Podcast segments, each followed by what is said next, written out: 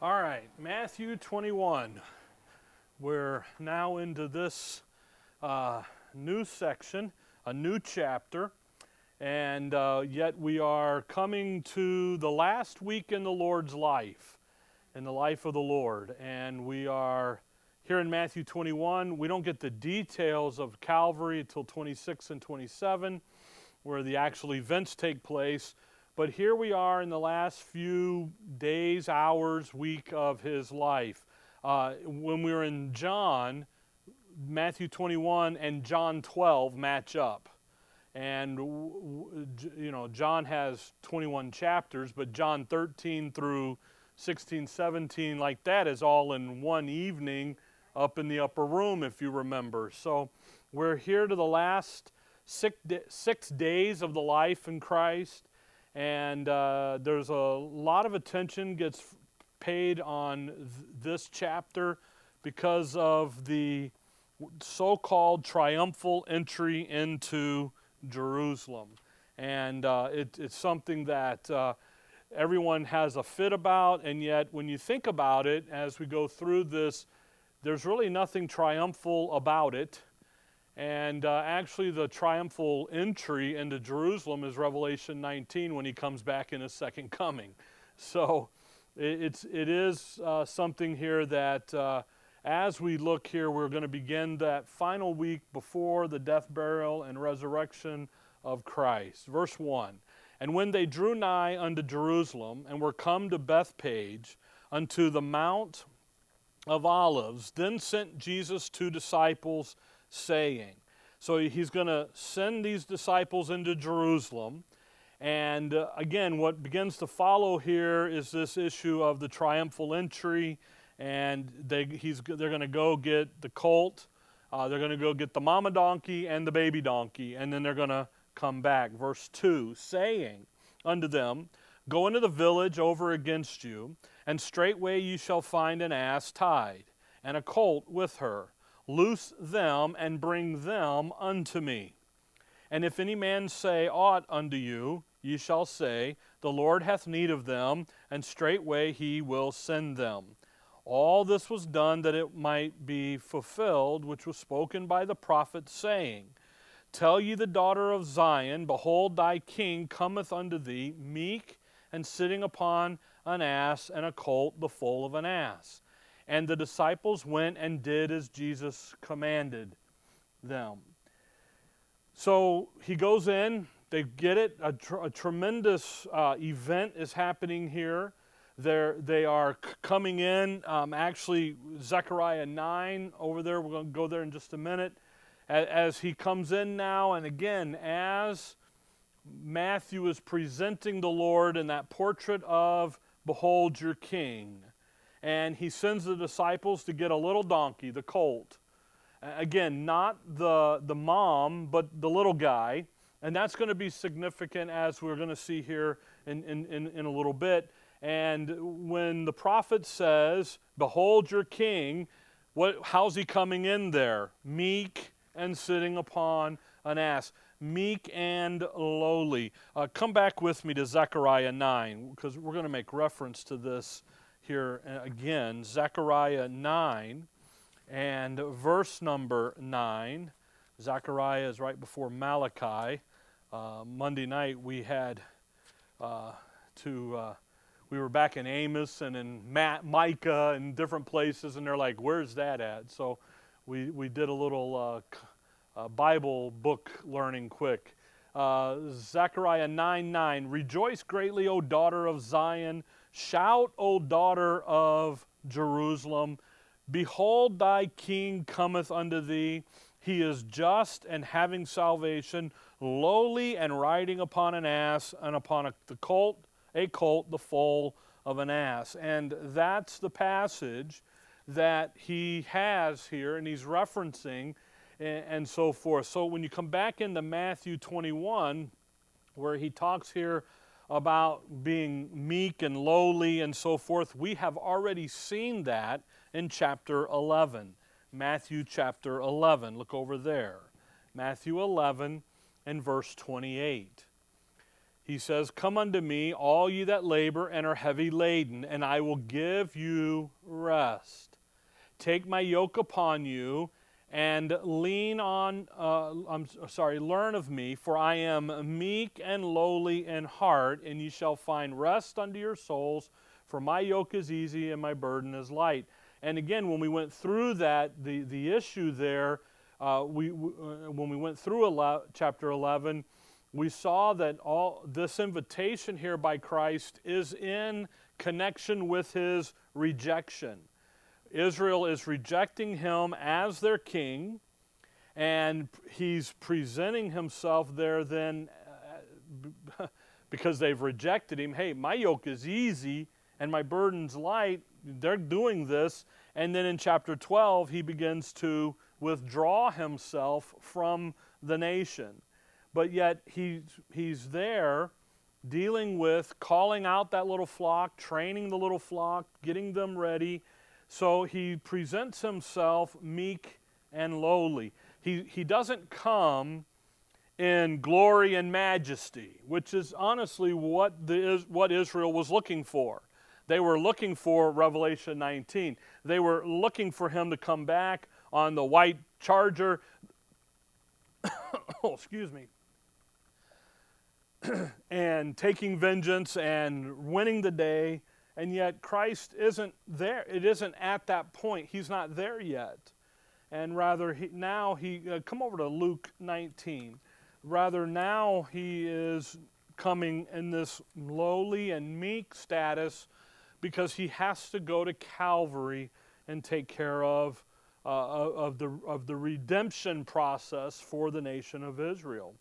Um, Luke 19. I, I, I, was reading this this afternoon and I was like, you know, we've been through Luke and John, we've seen this now, and yet here again in Matthew, we're here we are. Luke 19, verse 11. Notice this issue here. So Christ, Luke 19, 11, and as they heard these things, he added and spake a parable because he was nigh to Jerusalem and because they thought that the kingdom of God should immediately appear. Now, he's going to tell them this just prior to where we're at in Matthew 21. Okay? And because they thought that the kingdom of God should immediately appear, they thought the kingdom was going to show up immediately. So then he reaches over and he tells them this parable about the nobleman having to go and get the kingdom and return because there's going to be a, a, a pause here. And prior to his entry into Jerusalem, Matthew 21, he has to explain to them that the kingdom is not going to appear, that there's a delay, and why the delay is because they have rejected the king. Verse 12, he said, Therefore, a certain nobleman went into a far country to receive for himself a kingdom and to return. And he called his ten servants and delivered them ten pounds and said unto them, Occupy till I come. But his citizens hated him and sent a message after him, saying, We will not have this man reign over us. The delay in setting up the kingdom has to do with the fact that the citizens of that kingdom say, What? We don't want him. He's not going to reign over us. So he explains that prior to Matthew 21 because he's going to go into Jerusalem, then he's going to go and die, he's going to be buried, he's going to resurrect the same. And guess what didn't come? The kingdom. Why hasn't the kingdom shown up yet? And he's like, Look, guys, I have to leave. Uh, come over to John 12. I've got to leave, I've got to go get the kingdom and then return. So that parable sits there as a as a in Luke 19. It's not in Matthew 21 because Matthew is depicting him as behold your king. Here's your king. He's coming. Now he's going to make this grand entry into the city and you've got to understand what's going on. Uh, John chapter 12 and, and again, it's a wonderful thing here when he does this. And there's some fantastic things happening here in connection with Matthew 12, 21 and with the connection of him going into the city. Uh, again, he, he's not showing, he's not going into Jerusalem to, to bring in their salvation. He's going in, Zechariah 9, we just read the verse. That verse has both comings in it. Okay? In, in, go back there to Zechariah 9, uh, Uh, thinking about that. They're both comings are listed in that verse, Zechariah 9 9. When he says, O daughter of Jerusalem, behold, thy king cometh unto thee. All right? Then he says he's just having salvation. Now, that's the second coming. Here he comes, Revelation 19. That's when your king's going to show up. When he shows up, what's he going to have? Salvation. He's just. He's right in doing what he's doing. He's going to annihilate his enemies and he's going to set up his kingdom. But then he says, riding upon an ass and upon a colt, the fall of it. That's he's in Revelation 19, he ain't coming back on a little donkey. He's coming back. So we're now here is in his first coming. Now he's going to be coming when you uh, come on over to John 12. Now, when he comes in that city, he's coming in not as majesty, glory, king. He's coming in now as meek and lowly. He's coming in as that Passover lamb. Notice John 12, verse number 1. Then Jesus, six days before the Passover, came to Bethany. Now that's where we're at in uh, Matthew 21. So if you think about six days before the Passover, the Passover happens on the 14th day. That's day one.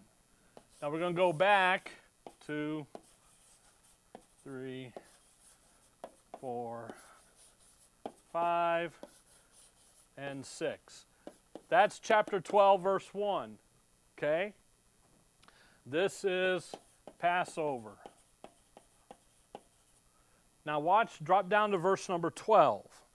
12 12. On the next day, so what day would that be? The fifth, the fifth day.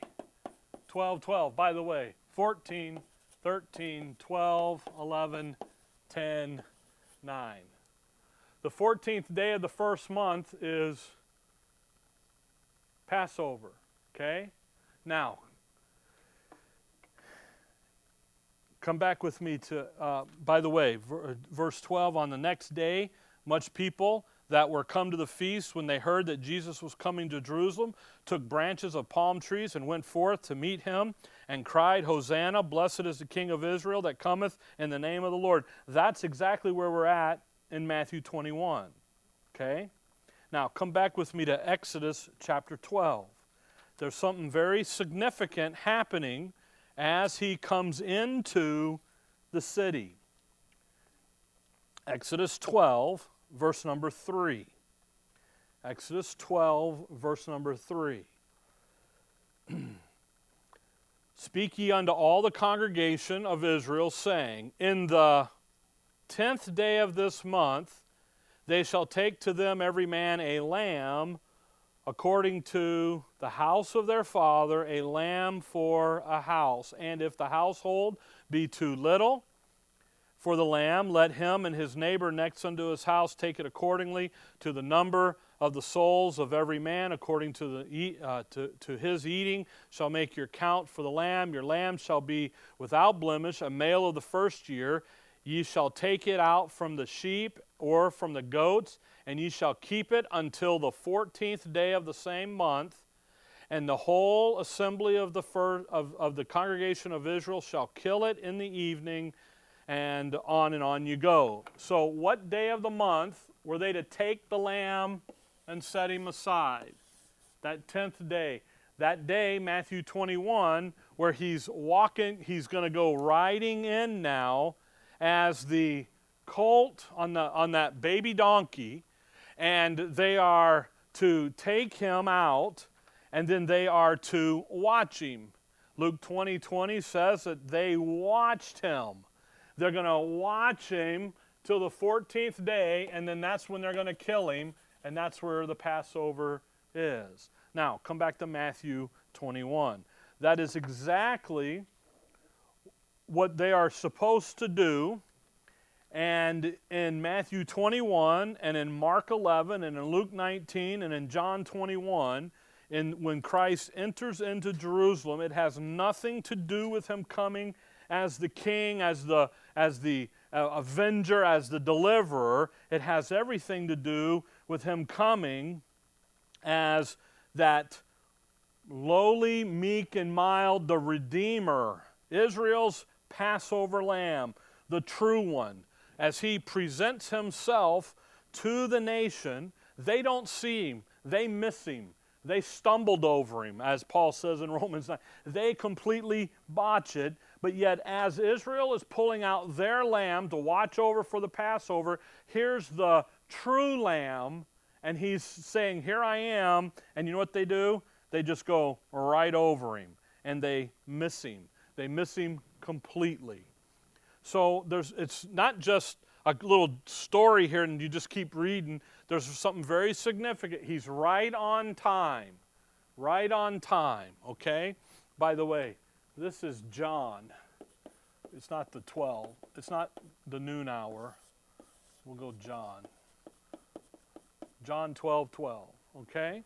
So when, we, when we're thinking about this, it demonstrates again, over and over and over again, the details of what's happening here. And, and really, he's showing the details of the blindness of Israel. Here's their condition. Here's the true lamb, and they're over here worried about a four legged animal, and they completely miss him. Now, verse 6, 21 6. And the disciples went and did as Jesus commanded, and brought the ass and the colt, and put on them their clothes, and they set him thereon. And a very great multitude spread their garments in the way. Others cut down branches from the trees and strewed them in the way. And the multitude that went before and that followed cried, saying, Hosanna to the Son of David! Blessed is he that cometh in the name of the Lord! Hosanna in the highest. And that's where we get Palm Sunday because they laid the palms down. That's usually the Sunday before Easter. All of the religious calendar gets going and so forth. And that's where it comes from, okay? But in reality, what are we? 10 days, uh, 10th of the month, the 14th of the month, boom, okay? Now, in our studies in Luke and in John, we saw that the Passover really was not a Sabbath day, a Saturday, right? Remember? It was, we had another, we had a, a high day, the 15th, and then the 16th was, was Sunday morning. So this was Saturday and this was Friday. Remember, we did that Thursday and so forth and all that. So the 14th doesn't always fall on a Saturday on the calendar. It has to do with the issue. And actually, he's killed Thursday night, but we do all that over here on the evening and so forth, and you count it out. We've done all that. We'll do it again when we get over in 26 and 27 when we're talking about it, okay? All right, now, verse 5 causes problems with people, and they use this verse to say there's a contradiction in your Bible because in verse 5, he's sitting upon an ass and a colt of the foal of an ass. So they say, well, he's sitting on, is he sitting on one donkey or two donkeys? Which one is he? Because the verse sounds like that he could be sitting on two when you read it. But he isn't, and we understand that he can't be. But yet he is sitting on the colt of uh, uh, he's sitting on the baby, that the foal, okay? Um, and it's an interesting thing about your Bible and the way it goes after man. Uh, come back to Job 11. When he says, when it's an interesting thing. I did some study years ago about horses and, and so forth. You can break a horse without ever riding it, okay? But you cannot do that with a donkey. You, you have to ride the donkey to break breaking. Okay? Now, the Lord is riding an unbroken donkey. And yet the donkey goes and does. So you see the power of the Savior. Okay? But donkeys are really well known for their stubbornness, aren't they? Uh, up at Lake Pleasant, up there, we were riding one time on the motorcycles, and we were on a ride, and we come around the corner, and there's wild donkeys in the roadway because they're up there. And you know what happened? Uh, we basically had to go around them. They were not moving. And then we went around them very gingerly because you don't know how they're going to respond. But the issue of stubbornness and the issue of rebellion. So they put Christ on a little, the little colt, and off he goes. And, and again, you got to, gotta, you got to, you have to appreciate the picture here. Job 11 and verse number 12. For vain man would be wise, though man be born like a wild ass's colt. That's not very flattering to man, is it? Man here, Adam, humanity, mankind. You and I, we, we, got, we, we have a problem. It's called stubbornness. We're like that colt, the ass's foal there, okay? Come, over, come back with me to Exodus 13. And you know what the Lord does? He jumps up there and it's no problem and off he goes. There wasn't any problem. And again, that uh, uh, Exodus 13, that shows the power, the triumph of who we're dealing with in Matthew 21, the Savior. There it is. Exodus 13, look at verse 13. In every firstling of an ass thou shalt redeem with a lamb. Isn't that interesting? And if thou wilt not redeem it, then thou shalt break his neck, and all the firstborn of man among thy children shalt thou redeem. That's wild, isn't it? you read that. Why would he connect man with the donkey? Well, there's a spiritual point here. And it's something that we don't want to overlook as we come back to Matthew 21 the ass here just it wasn't just an ass it was an ass uh, matthew 21 verse 2 that was what? Tied up if you remember. You're going to go in you're going to find him a village and straightway you shall find an ass tied. Matthew 21 2 he's tied up. Israel and what the picture here is israel was bound by the law. They're tied up with the law. They're to, they are to go get and loose him. Verse 3. Okay? They loose him, and he says, Listen, if the, if the owner of that donkey the, says anything to you, you just tell him that the Lord needs him. All right? And it, he'll let you go. Now, you think about Israel was tied up by the law. Christ is going to come and loose them from the law in spite of the opposition of the owners, the leadership of the nation. That's the owners. So these events go on, you know, as we're going to continue on here, but there's, there, you can't miss the picture that he's presenting the donkey, the colt, the baby, the unbroken, the stubborn, the, the wild ass. And he sits, controls it. It's tied up. He's going to loose it from the law. By the way, they were under satanic bondage as well. He's going to loose them from that, and off he goes. Now, verse 9. And the multitudes that went before and that followed cried, saying, Hosanna to the Son of David. Blessed is he that cometh in the name of the Lord. Hosanna in the highest. In spite of the fact that Israel, in her folly, in her rebellion, in her stubbornness, like that colt, the, the, the, the, the baby donkey, they are going to carry Christ to the cross. You think about what that donkey's doing. What is Israel accused of doing? Putting him on the cross. They're, he's carrying him, all right? And it's only because who, who was riding the donkey? Christ. Remember in the garden when they come and get him? And he says, Who you looking for? And he lets them take him. He doesn't sit back and say, No, you can't have me. He's in complete control. He's riding that stubborn little donkey, a beautiful picture of the nation in their rebellion, in their stubbornness, in their folly. And yet, what does he do? He, he gets that donkey to take him all the way to Calvary. And that's where he's happening. Okay? Verse 9 And the multitudes that went before and that followed cried, saying, Hosanna to the Son of David.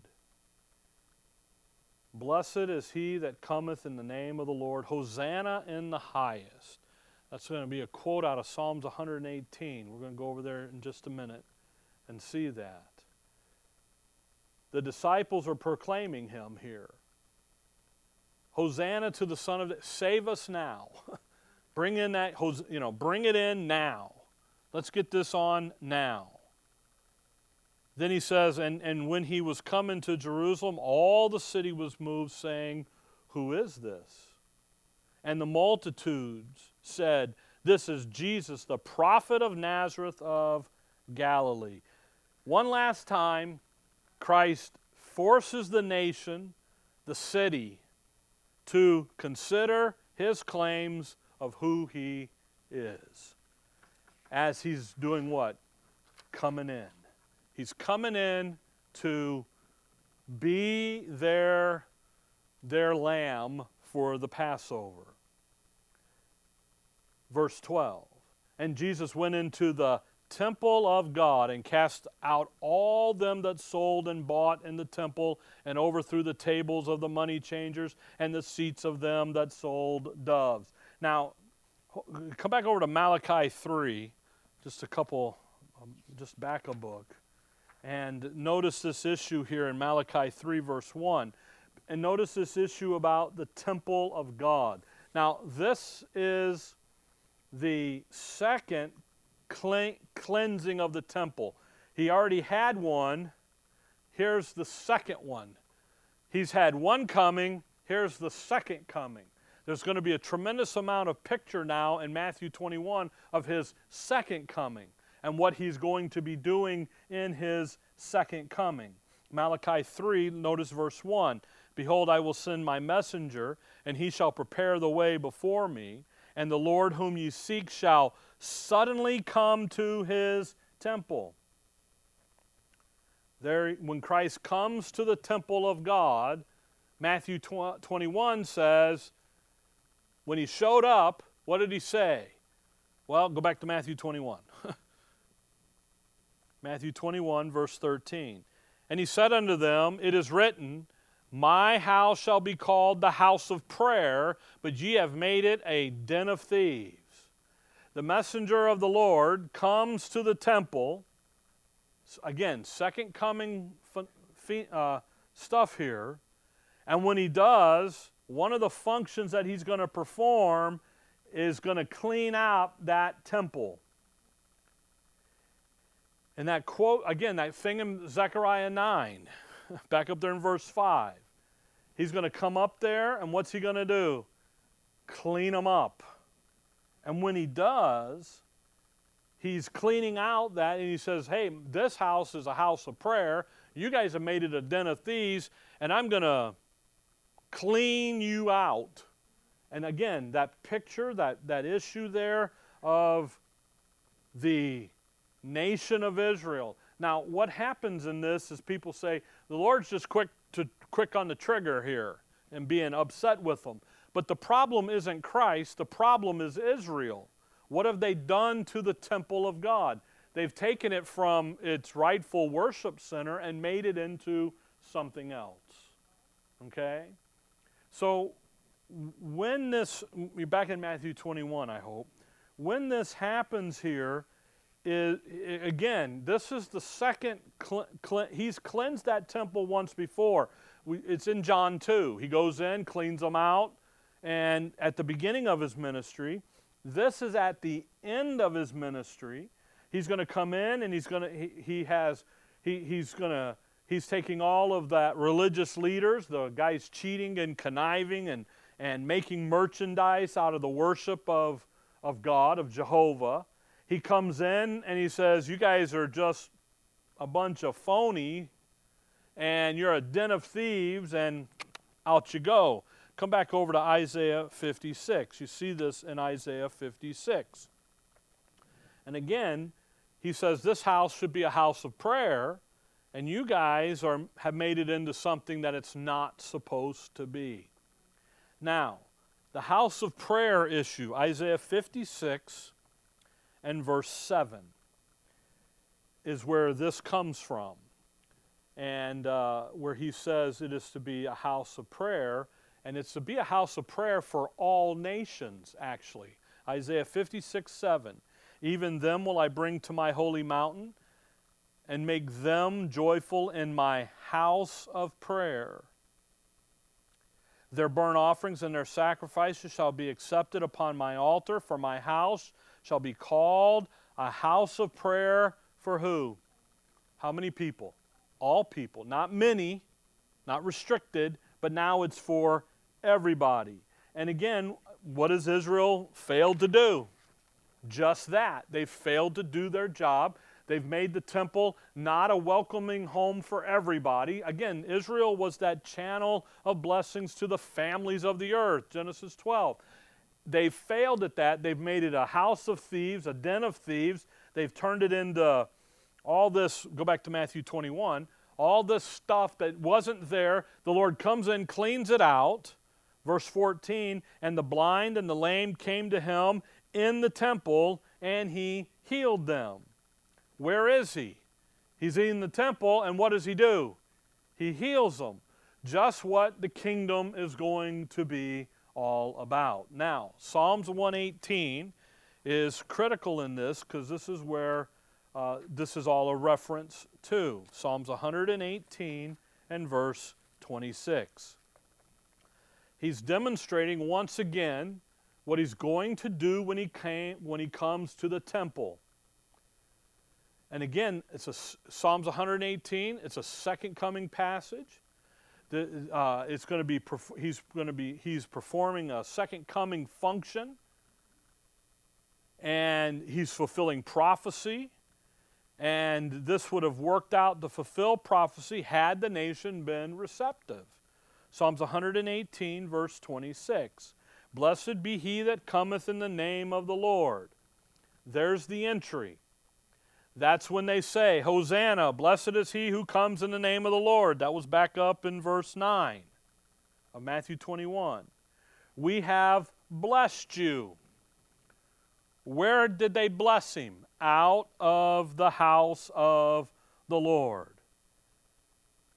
So he comes, verse 27, and, and he, so he comes in, and Matthew says, There he is, he's the one Matthew shows him going right to the temple. He heals them, he blesses them, and out of the house of the Lord, notice verse 27 God is the Lord, Psalms 118 27. God is the Lord which hath showed us light. Bind the sacrifice with cords, even unto the horns of the altar.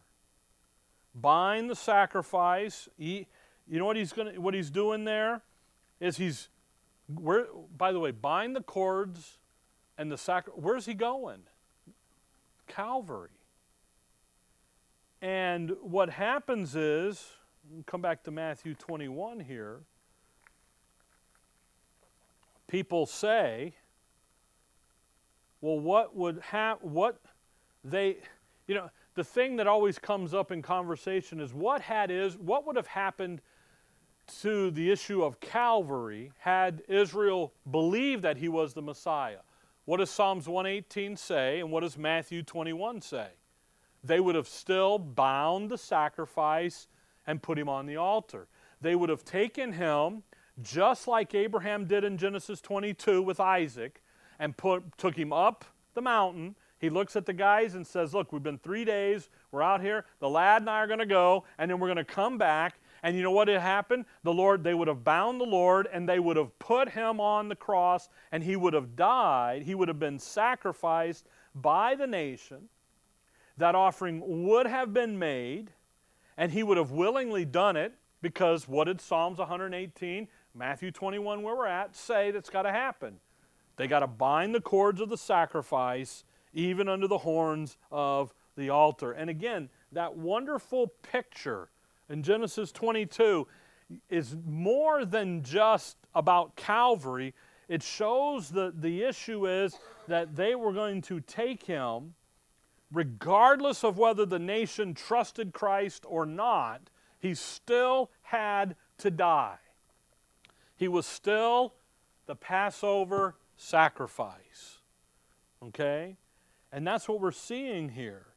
He would have willingly been sacrificed. Now, God knew that they weren't going to do that, you know, but God had made the provision. And in the context right here, because of the wicked, stubborn, rebellious unbelief of that nation, it was done in a very much different manner and a very different reason for killing him. And off they go. So, when someone says, well, if they had believed, then he wouldn't have had to die. No, he would have had to die still. It would have just been a completely different sacrifice than what we saw. And that, again, is what we're learning here in Matthew 21, verse 14, with Psalms 118, 26. Very critical to catch that here as we go down through. All right. What did he do, by the way, in verse 14? He healed them. He demonstrated who he was and what he was going to do as the Psalms said he would. He healed them. Now, watch verse 15. And when the chief priest and scribes saw the wonderful things that he did, they patted him on the back and they gave him a great hurrah. No, what were they? They were sore displeased. Now, when they say, see him getting the glory and being praised out there in the temple, they get mad, is what they do.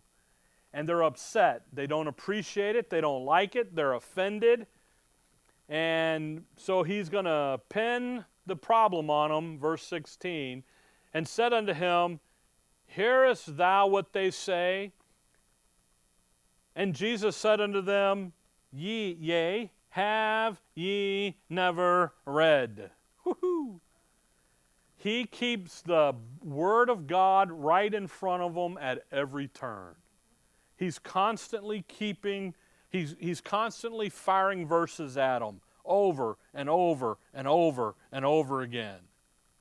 And he says, Have you never read, Out of the mouth of babes and sucklings, thou hast perfected praise? That's wonderful. That's the little children thing.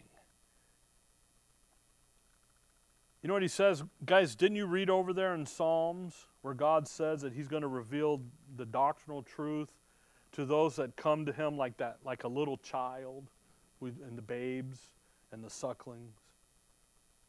Didn't you read over there? Didn't you know how he's going to use those that just simply believe what he tells them? they can't answer. So what do they do?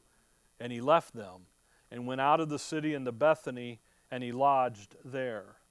Now, what he's, he's going to do here is he's, again, demonstrating his rejection of the leaders of Israel this time and of Jerusalem. And I'll remind you, when we were in John, he goes in, works the day in the temple, then he leaves and spends the night outside of the city. You remember that? We went through that. He, he goes, he, he, he doesn't stay in Jerusalem, all right, overnight. He goes out of the city every night, comes back in the day, out at the night, until we get to here. And then when we get over there, uh, now he goes into that upper room, spends the day with them, and then he goes into the night, he goes to who? Pilate and the judgment hall. And then the next morning, he goes to the cross. He rejects the city, he rejects the elders. And that's really what's going to focus now on the rest of the chapter is how he is going to curse the fig tree. He, he's going to, uh, by the way, he's going to give them a parable and a whole course of events here that's summed up really in verse 43, Matthew 21 43. Therefore say I unto you, the kingdom of God shall be taken from you, those religious leaders, and given to a nation bringing forth the fruits thereof. He rejects them, he rejects the city. And now he's going to take the kingdom, that authority, from them. He's going to give it to the little flock. That's why he says, Fear not, little flock, it is your Father's good pleasure to give you the kingdom. So from this, from verse 18 on down now, he is demonstrating his rejection of the city and of the leaders and of the whole mess. And now he's going to turn and give all that authority to the little flock now, the 12 apostles, and so on. Verse 18. Now in the morning, as he returned into the city, he hungered. And when he saw a fig tree in the way, he came to it and found nothing thereon but leaves only, and said unto it, Let no fruit grow on thee henceforth forever. And presently the fig tree withered away. And when the disciples saw it, they marveled, saying, How soon is the fig tree withered away? Now, that's, a, that's very fascinating. Because when you come to a fig tree and it's full of leaves, what should be underneath the leaves? The fruit. But there is no fruit. There was, there, this is when he, and so he curses the fig tree. And the illustration here, in the curse of the fig tree, is what's going to happen spiritually with the nation of Israel now. He comes into the city, he comes to Jerusalem. He comes to Israel. He's coming to where everything should be. He's coming to where the table should be plentiful. He's hungry. He's Christ has been looking for fruit in Israel since day one. And what happens? He finds nothing. Come over to chapter 23 of Matthew. 2337. 2337. O Jerusalem, Jerusalem, thou that killest the prophets and stonest them which are sent unto thee, how often would I have gathered thy children together, even as a hen gathereth her chickens under her wings, and ye would not. And that's their story. Luke 19 over there, he, descri- he, he says as he descends, he looks down over that city and he we- weeps. He wept. And he said, Oh, Jerusalem, if you would have just known what was going on, but you didn't. He's hungry. His heart is craving for the fruit. John the Baptist, Matthew 3. What does he tell those religious leaders? Bring forth, therefore, fruits meet for repentance. Where's the fruit, guys? He comes hungry. He's looking for fruit in Israel, and he doesn't find any. He comes to that fig tree, and it didn't have any fruit on it. It had leaves, but and when they're when the again when the fig tree's got leaves on it, it's time to eat. Israel has all the dressing. They have all the law. They have all the ordinances, they have all the statutes, they have all the judgments, they have the religious leader and all of their regalia. They have everything that makes them look like you could come there and find some fruit. He comes and he says, Nothing. You're an empty vine. Again, that fig tree, Judges 9, the four trees of Israel.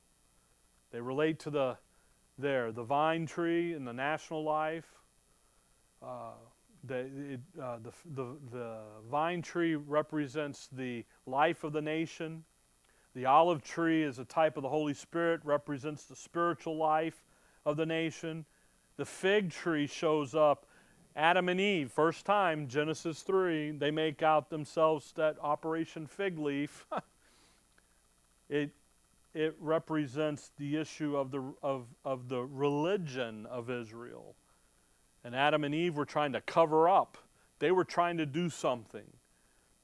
And uh, by the way, if you go over to Jeremiah 24, you read all about a bunch of figs. And uh, you, you, a, a bucket of good figs and some bad figs. It's very interesting. So, the fig tree here, what's happening with their religion? They got it all. They got every look good, sound good, taste good, smell good, but empty vines, nothing there. Verse 19, when he saw the fig tree in the way, he came to it. And he says, Let no fruit grow on thee henceforth forever. You're done.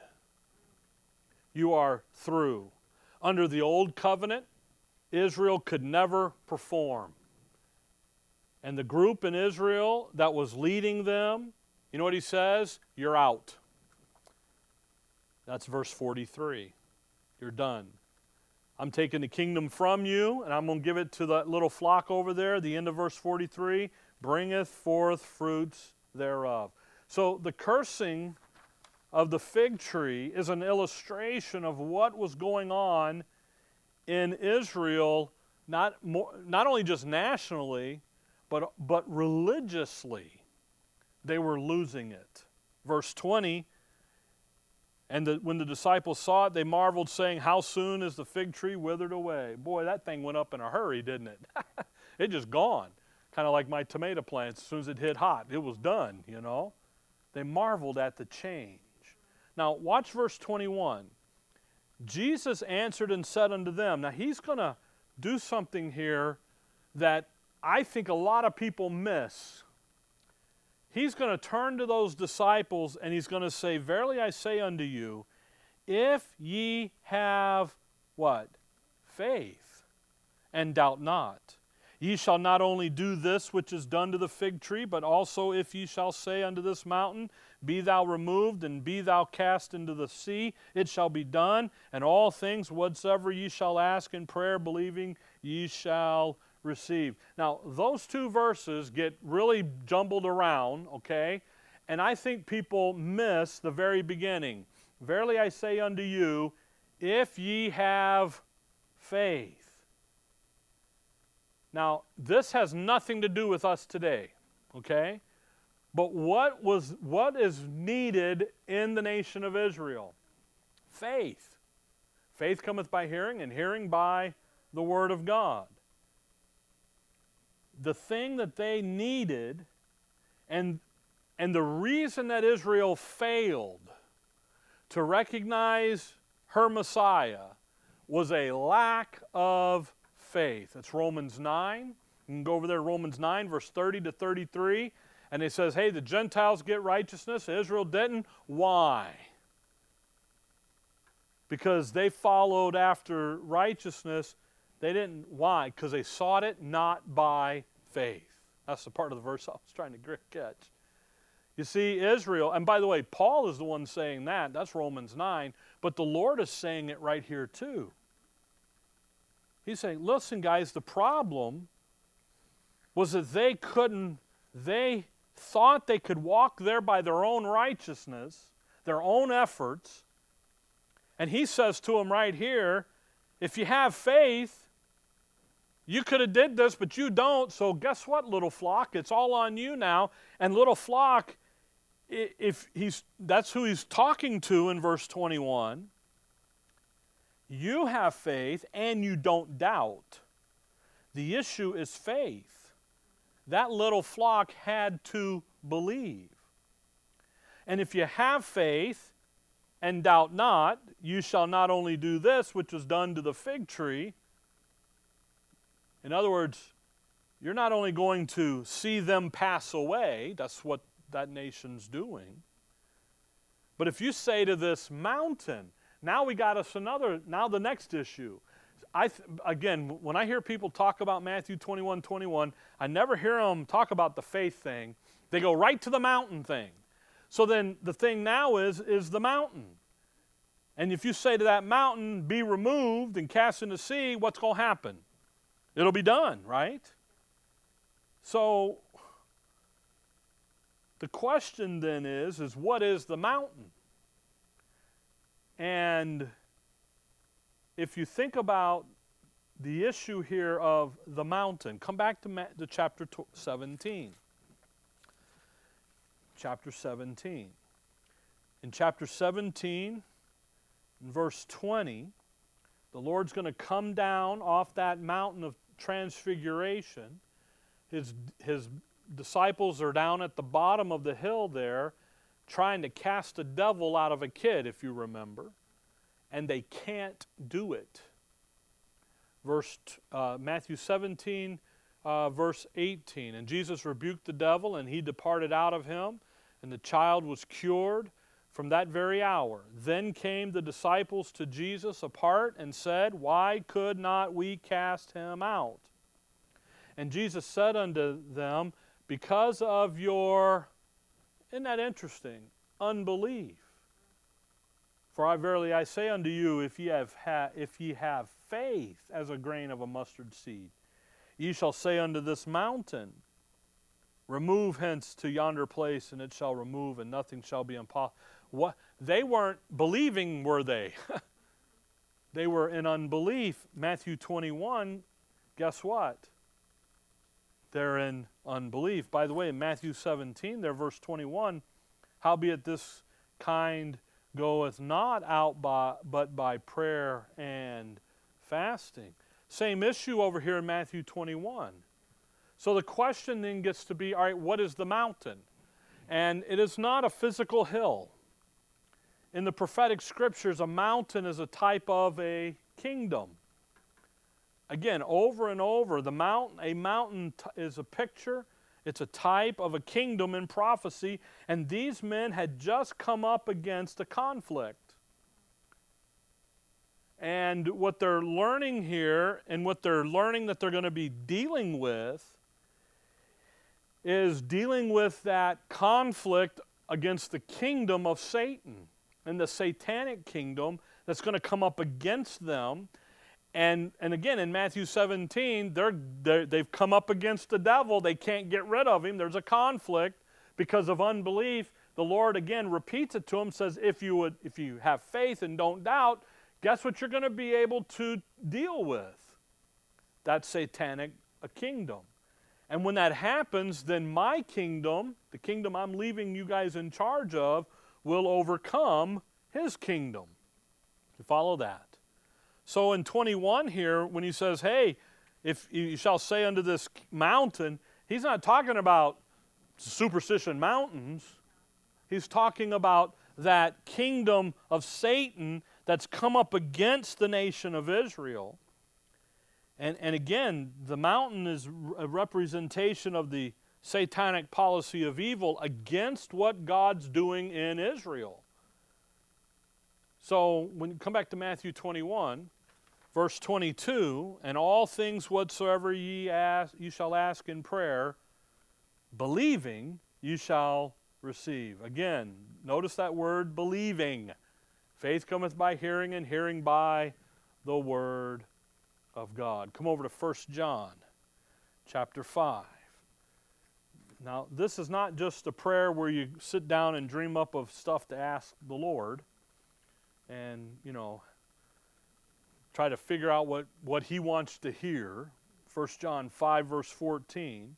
And this is the confidence that we have in him that if we ask anything according to what? His will. Isn't that interesting? He does what? He heareth us. And if we know that He heareth us whatsoever we ask, we know that we have the petition that we desired of Him. That's an unconditional thing there. When you ask believing, when you ask according to His will, Well, chapter 2 of 1 John, he just got done telling them, verse 20, 220, but ye have an unction from the Holy One, and ye know all things. But the anointing which ye, I'm sorry, verse 27. I dropped down, didn't tell you. Verse 27. But the anointing which ye have received of him abideth in you. When he says there, an unction from the Holy One, and you know all things, and there's an anointing, he's talking about the new covenant. He's talking about the Holy Spirit's come in, the new covenant issues are in play, where He writes in their hearts His law and their inward parts, and He causes them to walk. That's how they know to ask anything according to His will. You see, we're now, when we come back to Matthew 21, we're going to stop in verse 22 because that's a good place to break because he's going to go after the, the leadership here. But what, what you have here is in all things whatsoever you shall ask in prayer, believing you shall receive. These guys are going to be functioning in a new covenant capacity, having the law written and knowing what His will is. But again, it's all by faith. That's the part of that new covenant blessing that's given to that nation right then and there. And again, when you think about what's going on here, the bottom line is faith. The issue of believing what God said and what God's doing and functioning and operating accordingly. So, Matthew 21 is a critical little linchpin here because he's now leaving, he's left the nation, and now he's teaching those little flock guys, the, the little flock, the 12 apostles, the disciples there and he's like, here's what's going to happen. I came, the fig tree was in all bloom, should have had fruit hanging, but it was empty. He's hungry. There's nothing here. The form is there, the look is there, but there's nothing there. So he cursed it. He said, You're done. And then he turns over and he says, Fear not, little flock, I'll give you the kingdom. And you're going to go and bring the fruit thereof. You're, you're the guys. So he's shifting, but he's reminding them that the issue of all of this is going to be by faith. Okay? All right. Dear Father, we thank you for the evening, Lord. We thank you for the study. We thank you for the look here into this passage. And we'll give you the praise and the honor for it. In your name we pray. Amen.